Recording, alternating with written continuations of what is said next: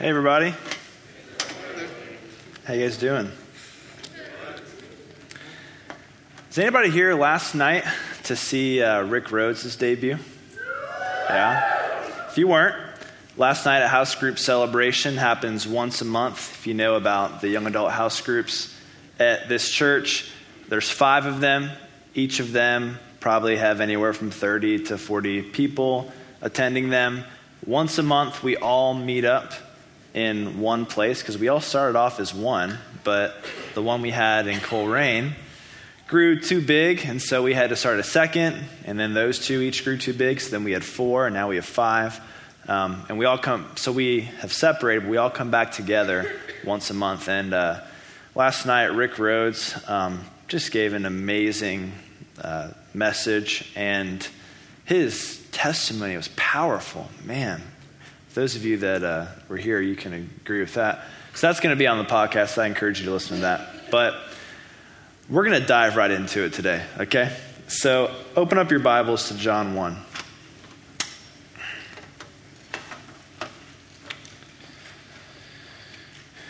We're in this series called Who is Jesus?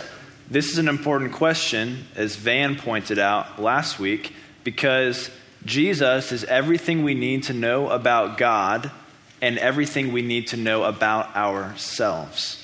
Okay? And so that's why on Sundays we are answering the question who is Jesus? Three days later on Wednesday, we're doing the identity formed thing where we are taking those truths that we found out about Jesus and seeing how they apply to us. We see who we really are when we look at Jesus. And um, Jesus is also everything we need to know about God. Meaning that if you want to know what God is really like, you look at Jesus. You look first and foremost at Jesus, and you let nothing else contradict what you see in Jesus. Van gave a really awesome metaphor last week in that imagine this. I'm not married, but say I was. And me and my wife decide one evening to go and do separate things with friends. And so I go to one place, she goes to another. We're not necessarily telling each other exactly where we're going. We're not hiding it, but we're just it's just not on our minds. And so I end up at one restaurant and then across the street, she happens to end up at that one. And I see her there, but she doesn't see me. And then I look across the street and what do you know? She's with another guy okay? And her and this other guy walk out of the restaurant. I'm like, oh, that's kind of weird. I don't know who that person is. And then they kiss and go their separate ways. And I'm left there trying to make sense of it, right? You know, this is kind of what it's like when, at least for me, I read some stuff maybe in the Old Testament, right? Because I'm kind of like, man, I, uh, Jesus is amazing. He's always in a good mood. He loves us. He never does anything to harm us, but everything to build us up. And then I might read something in the Old Testament and be like, man, God seems like he's not really in a good mood right there, right? and Jesus is everything I need to know about God, but like, I know that the Bible is inerrant, so what is that all about? You know, it's kind of a similar experience. Or it could be something like, you know, I know God's amazing, and then this horrible thing happens to me, this tragedy, and I'm like, man, seems like God could have stopped that, but He didn't. And that might cause me to change my view about God. It might, going back to the metaphor, seeing my, my wife across the street, it might cause me to start to think that she actually isn't faithful to me, that she doesn't love me, and everything that you know, however long we've been married, everything that we built up relationally, all that equity is just gone because of that one event. So we can choose to take that perspective, or we can choose to take a different one where it's like, you know what? I'm experiencing something right now that I cannot explain. I'm reading something right now that I cannot explain, but I know who Jesus is. And I know that He's good, and I know that He's everything I need to know about God. So I must not understand that thing. I must not understand that verse that I read. You know, Van gave some examples. Maybe it was her cousin, long lost cousin she hasn't seen in a while. She happened to run into him in the restaurant. And in their family, they kiss on the lips. Not for me. I don't know if I want to do that with my cousins, but who knows, you know? Um, or maybe it was an unwanted advance, and she was just as embarrassed, you know, and just as mad about it as I was, but she just wanted to get away from the situation as quickly as possible. You know, we choose to say, who I know Jesus to be is not going to be taken away from me, is not going to be altered by anything I experience or any, even anything that I read in the Old Testament. I trust in who Jesus has revealed himself to be because in Hebrews 1, the author writes that Jesus is the exact representation of the nature of God. That everything about Jesus, everything about God was revealed in Jesus. So he's everything we need to know about God, he's everything we need to know about ourselves. And so I actually want to reference that verse that I promised you we are going to get into five minutes ago and read it. So turn with me to uh, John 1:17. This is a verse that Van brought up last week, and it's going to frame everything else we talk about. Verse 17 For the law was given through Moses, grace and truth came through Jesus Christ. Grace and truth came through Jesus Christ. You know, the thing about truth is that it's black and white. And so there are parts of God, there are parts of Jesus, there are things that are black and white in our Christian experience. Grace, on the other hand, oftentimes is gray. You know, grace means favor, and the favor that God puts on my life might be different from the favor he puts on yours, from the favor he puts on this person, from the favor he puts on that person. One person might have the favor to teach, one person might have the favor to do administrative work. One person might have the favor to listen really well. And if any wives in here want their husbands to have that favor, let's just pray for it right now, and you'll receive it. But the point is, grace is not black and white, it's different per person. It's, it achieves the same thing, but it gets there through different routes. And so this kind of brings up the same topic that I don't know how many of you heard me three weeks ago but it brings up the same topic I was talking about then, in that there is oftentimes this tension between grace and truth. That um, there can be things where some might want to view it as black and white, whereas others might want to view a certain thing as gray. And I really believe that misunderstanding what should be black and white and what should be gray is caused the major problems in the church today. I'll give you an example. If there is something that is gray, that's actually gray, yet I'm looking at it in a black and white way, that causes division in the body. I'm like, this is right. If you don't agree with me, you're wrong. Separate. On the other hand, when we look at things that are black and white as though they were gray, this is where corruption comes into the church because this is actually true. We should never do this, or we should always do this. Here we're saying, ah, oh, it's okay and not to sometimes.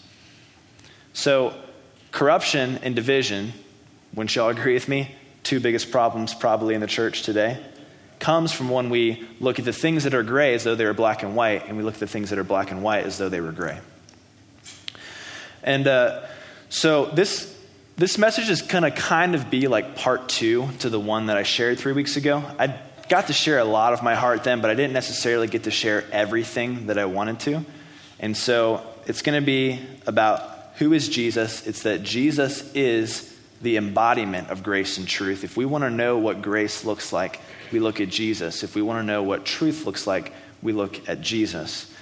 And let's talk about the tension that kind of happens when you have grace and truth in a family like we are here and talk about how to navigate that.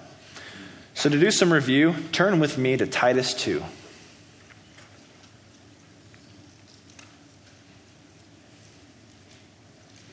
This is the verse that I started off with three weeks ago.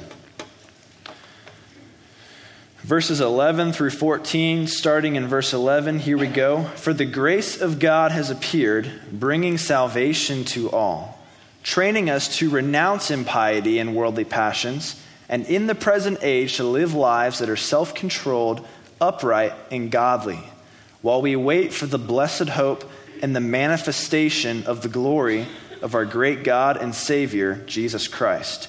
He it is who gave himself for us, that he might redeem us from all iniquity and purify for himself a people of his own who are zealous for good deeds. That first phrase, for the grace of God has appeared, training us to renounce impiety and worldly passions. We are so lucky that it's the grace of God that trains us to do that. In fact, the message of the gospel is this if I ever have a vision for how I want to be living, and then I look at my own lifestyle and I see that it is not matching up with that, if I'm like, I want to live in a godly way, I want to love every person I come into contact with, I want to be honest, and I look at my lifestyle and it's, it's not, they don't align, the answer is never trying harder in the kingdom. More effort is never the answer. Because we've been given a new identity. Jesus didn't die to give us a little more strength to conquer those sin struggles so that we have like just enough strength to conquer a sin struggle and you know whenever it comes it's like this battle but we barely prevail what he came to do was take away that whole sin nature that we had in the first place and give us a new identity where we are actually capable of living like Jesus did. And the only time we don't is when we believe lies about ourselves or we believe lies about God. And so, the way to freedom, if you remember, uh, Bob Hazlett talked about this, is that it starts in thoughts. I stop thinking sinful and negative thoughts, and I start thinking godly ones. Then that goes to speech. The more I think it, the more that I will say it. Saying it goes to behavior. The more that I say it, the more that I'll do it. And behavior goes to being. The more that I do it, the more I'll become it. And so trying harder is never the answer. It's taking those thoughts captive, proclaiming out what the real truth is, seeing it manifest in my life, and then becoming it. So it's the grace of God that trains us to live godly lives. But, like I brought up before, there can be tension between those two things. You know?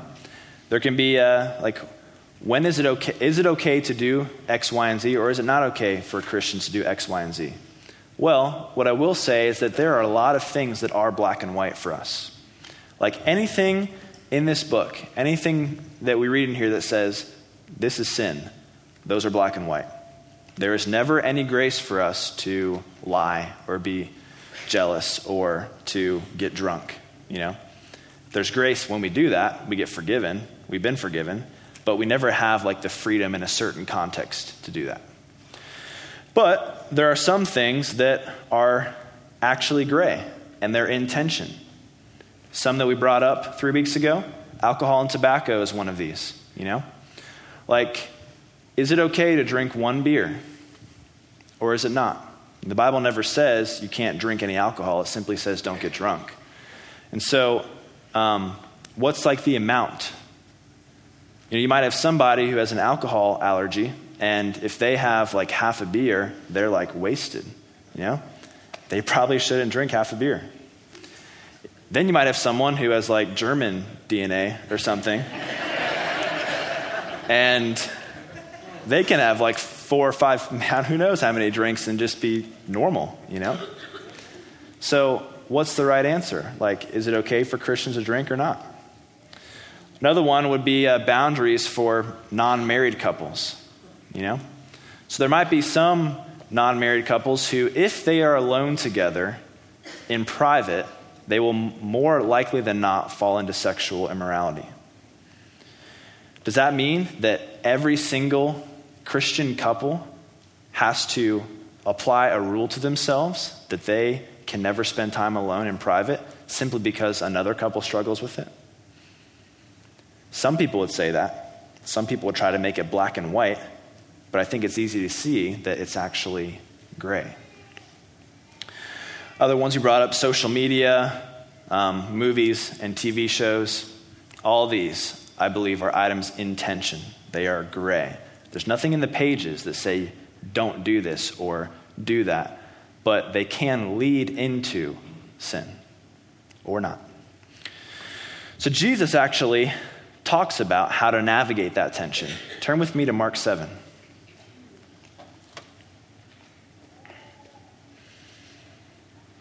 You know, Jesus, like I said, he embodies grace and truth. He embodies truth in that he is the same yesterday, today, and forever. He also embodies grace in what he's about to say in Mark 7. So this is Mark 7. We're starting in verse 14. He is talking to a crowd in response to something the religious leaders had just said to his disciples. So here we go. If you want more context behind that, you can uh, listen to the podcast from three weeks ago. But just for the sake of time, we're going to fly through it. So, verse 14. Then he called the crowd again and said to them, Listen to me, all of you, and understand. There is nothing outside a person that by going in can defile, but the things that come out are what defile. Now in verse 20. And he said, It is what comes out of a person that defiles, for it is from within, from the human heart, that evil intentions come fornication, theft, murder, adultery avarice, wickedness, deceit, licentiousness, envy, slander, pride, folly. All these evil things come from within and they defile a person.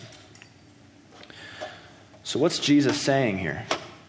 He's saying that the way to tell whether you have the freedom to do something that is intention or to consume a gray thing is by seeing what comes out of you as a result of you consuming it. It's not about what comes in, he says. He says there's nothing that by coming in can defile. It's what comes out of you that defiles you. So, what that means for us is that we have to be ruthless in evaluating what, how what we are consuming is affecting us. You know? If I, every time I have a couple beers, I get more lustful and I see more lustful thoughts coming to my mind, then I probably should not drink a couple beers because what I am consuming out of me is coming lust. Or uh, social media is a good example for this. Some people just use Facebook and Instagram and other social media, Twitter, whatever, and it's just something they do. It doesn't really negatively affect them. Others, they seek value and validation through social media. And every time they post a status, every time they post a picture, they're just waiting for people to comment on it and like it and affirm them because that gives them a sense of value. Well, that person is idolizing people's opinion over God. They're getting value from others over God, and social media is what's spurring that on. So they probably shouldn't use social media. But that doesn't mean that no one should use social media who claims to follow Jesus. And what it means that there's nothing on the outside that can defile us, but it's what comes out of us that defiles, is that one list of rules that gets applied to everyone is not the way to go. It will not work because these things are gray, they are not black and white. And when we try to make gray things black and white, that's where legalism usually enters into the picture. So, with all that said, where I kind of left you three weeks ago was what happens when we bring a bunch of people together who have varying levels of freedom? Like, that's where it gets messy and that's where it gets complicated. And so, let's, uh, we're going to spend the rest of the time in Romans 14 and kind of go through everything in there. So, turn to Romans 14 and we will get going. There was a problem in the Roman church that Paul is addressing in Romans 14. Jesus, about 30 years prior, had been crucified, resurrected, and ascended. The Holy Spirit had been poured out on the 12, and the 12 had begun advancing the gospel all throughout the world. Um, one guy named Saul encountered Jesus supernaturally, and whereas before he was radical about killing Christians, now he's radical about spreading the gospel to everywhere. And he actually takes the gospel further than any of the 12 ever did. And through Paul, the Apostle Paul's efforts, the gospel gets to Rome. Now, in Rome, they were both Gentile and Jewish people that were getting born again and joining the Christian church. And so that caused some problems because the uh, Gentiles, they had a little bit of religious baggage. They had some polytheism and some idol worship to root out. The Jews, on the other hand, had like thousands of years of baggage of being told, like, hey, if you want to be holy in God's sight, you have to do these 613 things. And if you don't do them, then you're defiled. And uh, so these two are coming together, and there are problems arising. And what Paul is doing here is addressing those problems. So let's read verses 1 through 4. Romans 14, verse 1. Welcome those who are weak in faith, but not for the purpose of quarreling over opinions. Some believe in eating anything, while the weak eat only vegetables. Those who eat must not despise those who abstain, and those who abstain must not pass judgment on those who eat, for God has welcomed them. Who are you to pass judgment on servants of another? It is before their own Lord that they stand or fall, and they will be upheld for the Lord is able to make them stand. So, Paul refers to a group of people who are weak in faith. Those people, as we read in this chapter, are people who felt like eating meat was defiling themselves before God. We're not sure if it's like all meat or if it was just the meat that was forbidden in the Jewish law could have been meat that had been sacrificed to idols. We're not exactly sure from the context, but it had to do with meat, and the people that were eating it were being viewed as sinning. And the people that were coming into this community were believing that if I eat meat, then I am sinning before God. And uh, of course, we know from Jesus, there's nothing outside a person that by going can, that by going in can defile, that that was an error. Also, Paul later on says all things are clean in this chapter. So, those who are weak in faith, sometimes they're called the weaker brother or sister. We learn that these are people who believe something to be sinful that is not sinful. Okay? They're people who have a black and white view about some practice, particularly eating meat, that if anyone eats meat, they are sinning and that wasn't true. So that's who Paul describes as the person who is weak in faith. Then in verse 3, Paul kind of gives an ideal to this church on how he wants them to live with each other and operate and behave.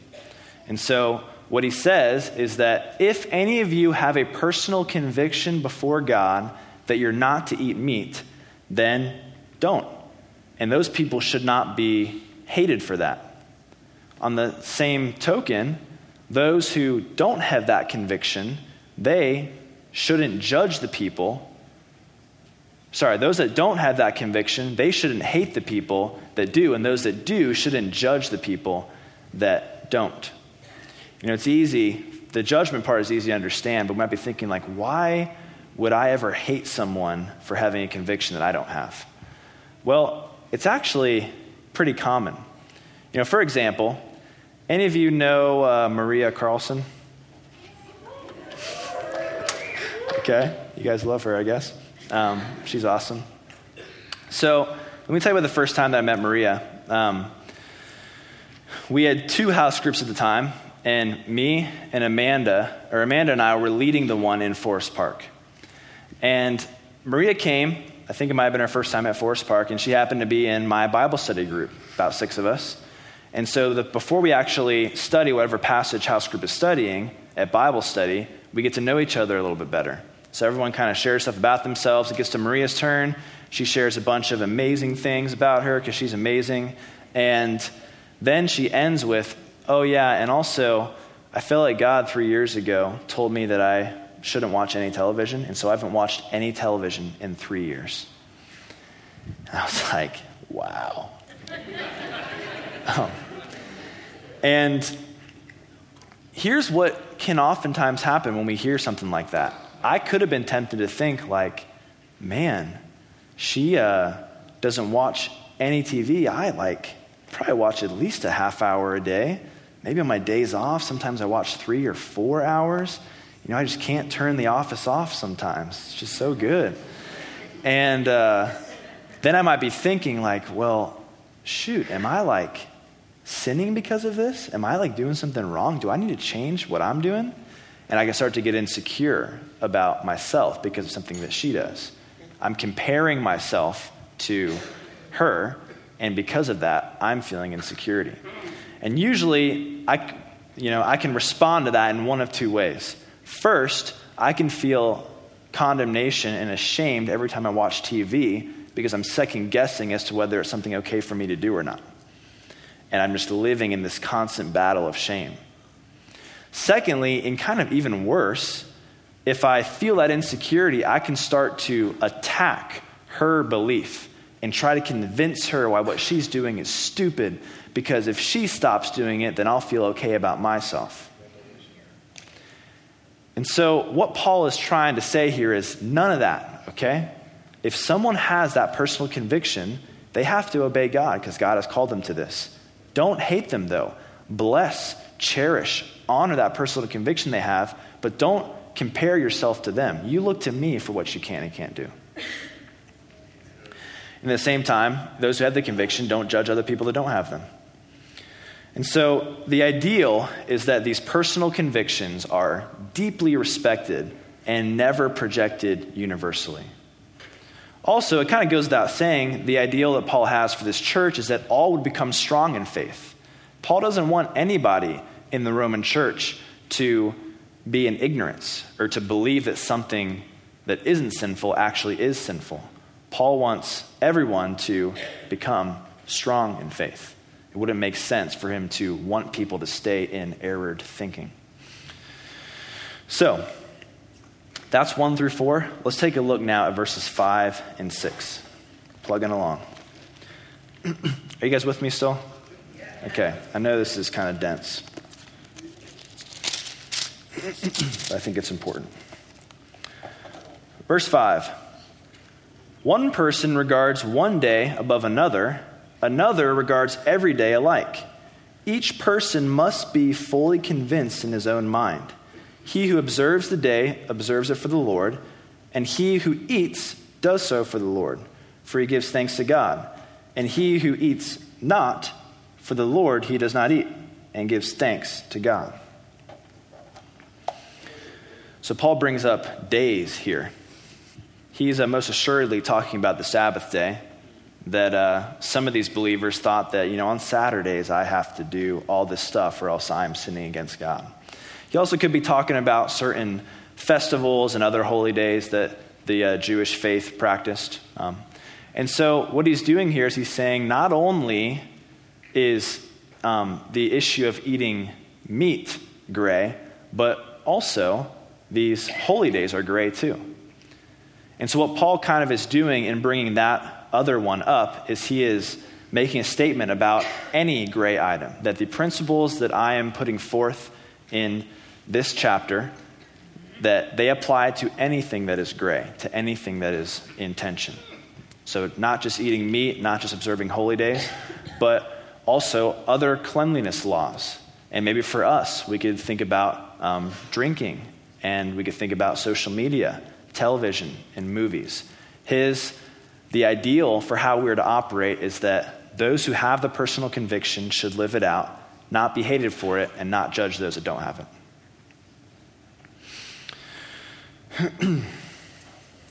and so, what we really see is that there's a difference between being weak in faith and between having a personal conviction from God.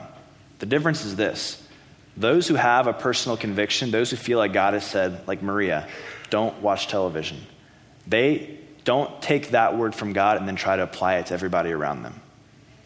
Those who are weak in faith, however, they view something as sinful that isn't, and then they try to project it onto everyone around them. They try to use black and white thinking for something that's gray. That's what's causing the problem. So there's a difference here The ideal is that there will be no one weak in faith, but those who have a personal conviction will be allowed to live it out in peace. Okay, so that's all good, but we don't live in an ideal world, right? So um, let's get to the heart of the issues here and how Paul talks about how do we actually reconcile those conflicts? How do we bring those who are coming into our community who are weak in faith into a place of being strong in faith? So we're going to skip 7 through 12 because it's not vital for understanding the passage. Read it on your own if you want, but go to verse 13. Here we go. Verses 13 through 17.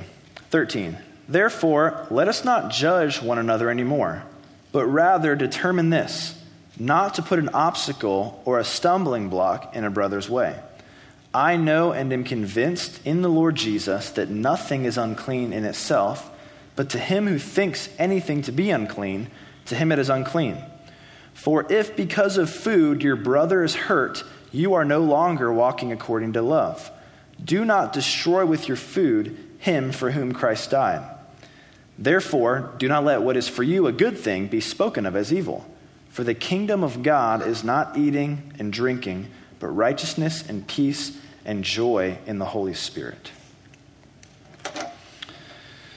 Okay, so one thing to point out before we unpack that is the person who is weak in faith, this is not somebody who, like, before they got born again, had like an addiction to eating meat, and that, you know, if one smell of like a sirloin entered their nostrils, they'd like go on a meat binge for like the next month, eating pounds and pounds and pounds of meat until, you know, they passed out. That's, you know, um, that's not what he's talking about here. And so I know a lot of people will apply this passage to people that have struggled with alcoholism. And they'll say something like, you know, if somebody has struggled with alcoholism and they come into the church, then make sure you don't ever drink in front of them because you could cause them to stumble. And uh, so, the uh, personally, I would use, I would alter my behavior around someone like that, you know? If I was meeting with someone for lunch who had recently uh, struggle with alcoholism, I probably wouldn't order a beer. I probably wouldn't invite them to come to an event that House Group or Vineyard Northwest or some of my friends were doing, where some people might be drinking beer or drinking wine. You know, I would uh, probably use a lot of discretion there. Um, but the context of this verse isn't talking about someone who has struggled with one of the items of attention. The context is talking about someone who believes in their mind that something is sinful that isn't. And so, really, my personal opinion is that what better people to show those who have struggled with alcoholism what responsible drinking looks like than the body of Christ? You know? Like, if, if they don't see responsible drinking from us, they're not going to see it from the world. And these people that have struggled with alcoholism, it's not like we can stop them from ever being around alcohol ever again. They're gonna go to restaurants, they may go to bars, they're gonna be around alcohol again. And uh, in those settings, they can just drink and drink and drink, and no one's gonna say anything. At least if they're with the body of Christ, and we, see, we know someone is struggling with that, and we see them partaking when they have said that they feel like God is telling them not to, we can call them out and be like, hey, stop it you said that you're not doing that. Don't do it. Um, so that's how I would approach that issue. But the issue here in Romans 14 is different. It's not about someone who had a meat addiction, it's about someone who believes that eating meat is sinful and how they are to interact with the rest of the body. And so, what Paul says in uh, verses 14 and 15 is that when considering these people, the way of love is never to hate, shame, insult, or ignore the weak in faith because of their error in thinking. And that actually sometimes we have to restrict our own freedom in order to release freedom to them. Sometimes we have to restrict our own freedom. And if we just take a black and white approach and we say, nope, you're wrong. This is not sinful, so I'm not only going to do it in front of you, I'm going to make you do it. If we take that black and white approach, then we're going to push these people away. I'll give you an example. Um, a couple years ago, this certain person came into house group. And this person was a cessationist. If you're not familiar with that term, a cessationist is somebody who believes that all the supernatural gifts of the Holy Spirit have ceased and are no longer happening. So healing doesn't happen anymore. Prophecy doesn't happen anymore. Word of knowledge, tongues, none of that stuff happens anymore. And uh, so I was thinking to myself, like, man, not only do we believe in all this stuff, but we practice it every single Thursday and Friday. So, uh, but hey, you know, that's fine. She can come. Let her come to house group. And so she came and uh, she seemed to enjoy it, met some people, was nice and pleasant, and she decided to come back the next week. And then she came back like 10, 12 more weeks in a row. And then it came to a time, you know, after a certain amount of weeks of someone attending, we as leaders ask them to get more involved with house group. And so the time came like, okay, uh, she's come X amount of times, so it's time for us to ask her to join the, you know, preliminary leadership team. And I had to make a decision. Um, am I going to be black and white or am I going to be gray? And I said, you know what? I'm going to let her join. Um, I don't know how far she's going to go, but I'm going to let her join. And so she joined the leadership team, and you know, this was even crazier because in our leadership meetings before house group, this is where we really get weird. Like, like uh, we kind of keep it mild and we'll uh, always talk about things in everyday English um, during house group, but in the leaders meeting, there's like no reservations. It's whatever happens, happens. Just we all go for it. And so she's not necessarily like actively engaging, but she's still coming every single week. I think that's cool. Then a couple months later, this really crazy thing happened at house group. Um, any of you guys know Kevin Barth? Yeah. Kevin Barth is a leader at the Northside House Group. This is when I was still at Northside. And during our ministry time, um, had about 20 people in a room. We all asked God to speak to us and tell us something about someone in the room. And so people are saying, you know, a lot of general things like God wants to give peace to somebody, God wants to give love to somebody. Comes to Kevin, and he says, I feel like God showed me that someone has a uh, problem with a veneer in their mouth a veneer, like a false tooth. Um, and I was like, great. Anybody here have a veneer problem? Fully expecting it to just be nothing, you know? And uh, this one guy who had been saved the day before, he'd been on drugs, got saved, first time at house group, called him Shaggy. That might have been his real name. He, uh, he raises his hand and he says, yeah, that's me. I have a uh, loose veneer that's in a lot of pain, and I'm really scared it's going to fall out. And so I was like, well, I've never encountered this situation before, but let's pray for it. And so I bring Kevin over. I'm like, Kevin, I don't really know how to pray, but just pray that God would intervene. So Kevin prays for him. Um, and uh, before he prayed, we had him like touch it and kind of move it around a little bit. And so he would move it a little bit, and it would hurt, and it felt loose. Um, then we prayed, and I kid you not, not only did all the pain in the tooth go away, but it secured in his mouth, and he couldn't move it anymore. It was wild. and so this certain cessationist witnessed that. And so I went up to her afterwards. I was like, hey, uh, what do you think about that? you know, hadn't really pressed her very hard or anything. And she, I was like, how do you think that uh, Kevin knew about that. And she said, Well, you know, I believe that God puts things on our hearts for people, but it's not necessarily prophecy. And I was like, You know what? Great, fine. If you functionally are believing in and practicing prophetic gifting, but you don't want to call it prophecy, that's cool with me, you know? um, and I was like, well, like, what about like the healing? Like, what do you think about that? And she was like, Well, you know, I, I think that God can still heal people. I just don't think that we can do it the same way that the 12 did it. And I was like, You know, personally, I do, I do believe that we can, but I didn't say that. I was like, That's close enough. You know, that's fine. Like, that's okay with me.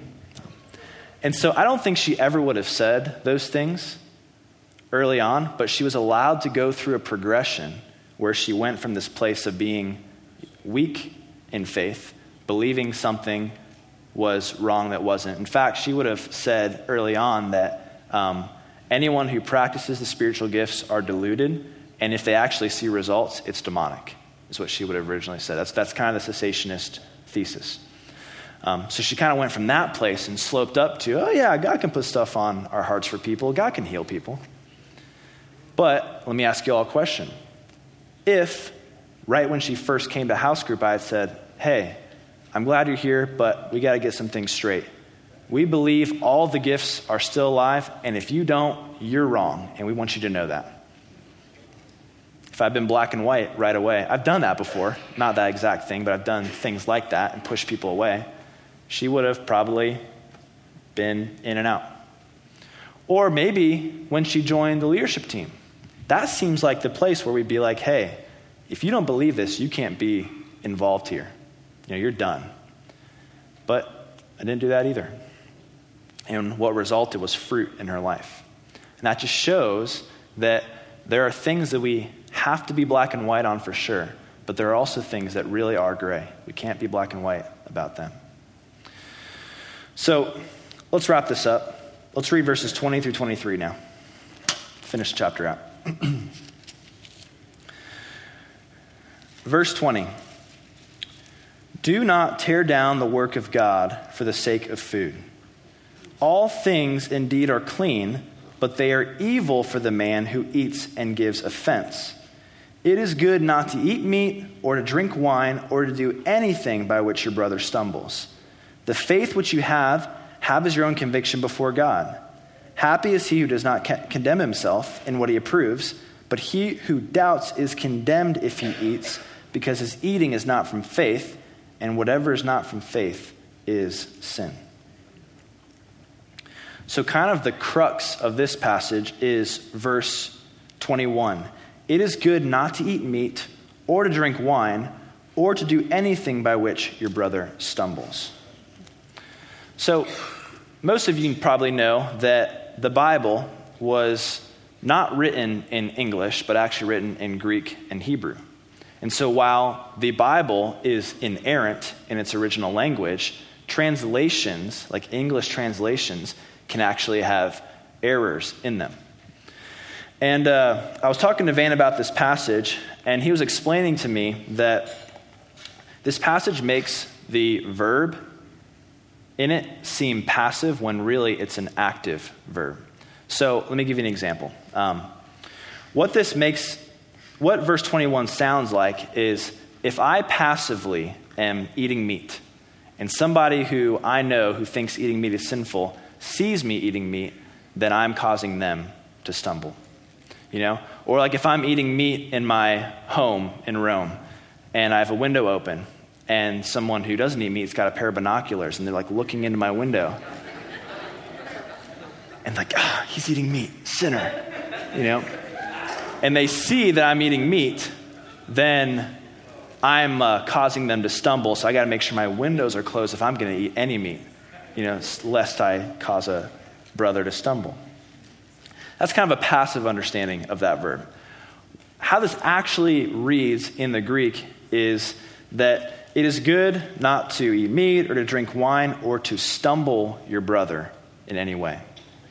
So, to stumble your brother is not this passive thing. It's like my brother or sister is walking by and I stick my foot out and they trip. Okay?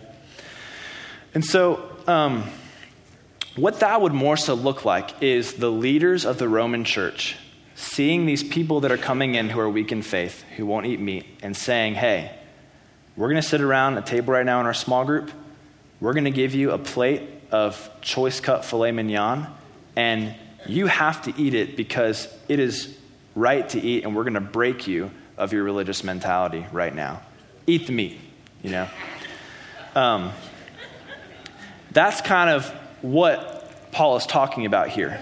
And we know that from verse 23, because Paul says this he who doubts is still condemned if he eats. So he's talking to the leaders here. He's saying, he, he who doubts is condemned if he eats because his eating is not from faith. Whatever is not from faith is sin. If you force that person to eat meat, yet in their heart they believe that meat is sinful, then you are causing them to sin against their own conscience. Don't do that. That's basically what Paul is saying.